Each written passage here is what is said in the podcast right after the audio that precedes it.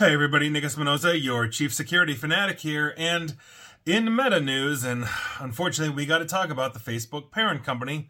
They once again are showing us why they need to be shut down. Now, we are coming into an election year here in the United States and other places around the world in 2024 that is going to basically see an explosion of disinformation thanks to generative AI. It's now more than easier to basically fake things. And with the rise and improvement of things like deep fake audio and video since the last major election cycle, at least here in the United States, this is getting worse and worse. And Meta is about to make it a thousand times worse because here is what happened in the last few days or so. And this is coming from Wes Davis of The Verge as a backdrop because Meta has reportedly broken up its responsible AI, known as RAI team, as it puts more of its resources into generative artificial intelligence. Now, the publication known as The Information broke that news the other day, citing an internal post at Meta that it had seen. now, according to the report, most RAI members will move to the company's generative AI product team, while others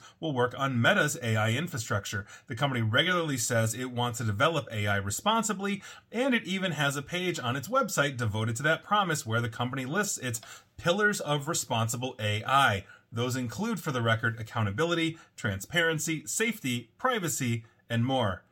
But when you cut the team that is supposed to be enforcing those, where you left. Now, Meta's AI communications representative, uh, Nisha Dio, talking to The Verge in an email, basically said that the change is intended to aid in the development of AI features, but the company will, quote, continue to prioritize and invest in safe and responsible AI development, end quote. I've got a lot of thoughts on that. Nisha, I don't think you're being honest, or maybe you just don't know. Now, Dio also added that members of the RAI team are now in the generative AI organization. They will, quote, continue to support relevant cross meta efforts on responsible AI development and use, end quote.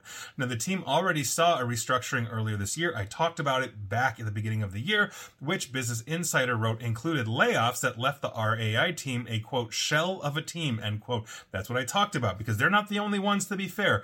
Twitter Twitter, now X, now whatever Musk is going to call it next week, is doing the same thing, as well as some of the others. Now, the report went on to say that the RAI team, which has existed since 2019, had little autonomy and that its initiatives had to go through lengthy stakeholder uh, negotiations before they could be implemented. And that is something, for the record, that I've also talked about at length as well. That that uh, whistleblower Frances Haugen basically blew the lid on that. That essentially they were developing tools that could combat a lot of things like disinformation or the issues we have with teens in terms of depression and basically they did nothing. That Mark Zuckerberg himself personally overrode a lot of these things in the name of profits over the safety, quite frankly, of all of us. And I've talked about that at length as well. Now, RAI was created to identify problems with its AI training approaches, including whether the company's models are trained with adequate, adequately diverse information with an eye toward preventing things like moderation issues on its platforms excuse me, moderation issues. now, automated systems on Meta social platforms have led to problems like Facebook translation issues that caused a false arrest, uh, uh, WhatsApp AI sticker generation that results in biased images when given certain prompts, and Instagram's algorithms helping people find basically child sexual abuse material.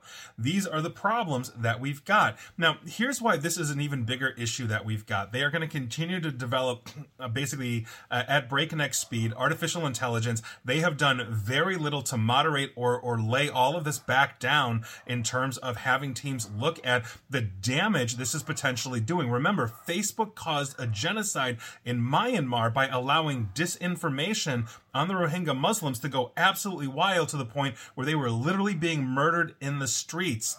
And they don't have a team that is responsible for this. A responsible AI team is simply that is an autonomous unit that has autonomy to review and essentially understand how the AI is being developed, where the pitfalls are. It allows it to test it independently. If they're integrated into that team, they are beholden to the leadership of the development team as opposed to a responsible leadership development. So this is a huge, huge problem. We are gonna this is gonna get a thousand times worse, and this is an issue that that I think we're gonna see, and Facebook is gonna make this a thousand times worse. And so by virtue of that, they should be required to have there. There should be a legion, an absolute legion of employees looking at how they fix these problems, even if it is it, it affects the bottom line. Because quite frankly, as they have used their algorithms and their AI to prioritize anger and everything else on the platform, we are left holding the bag. We are seeing what anger is what anger is happening. We're seeing the rage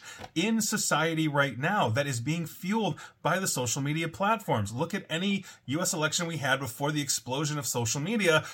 We were pretty cool with each other. Now we're not and this is a direct result of, of essentially this prioritizing anger to get people all riled up. And then you're letting foreign information walk all over you and you're doing virtually nothing. And now the responsible AI team is completely cut as opposed to just deeply, deeply slashed, which was horrible back then and worse even now. So screw Meta, screw Mark Zuckerberg. That guy needs to be in jail. And I can't believe we let this go on. So there you go. That is your meta news of the day. Quite frankly, this company sucks.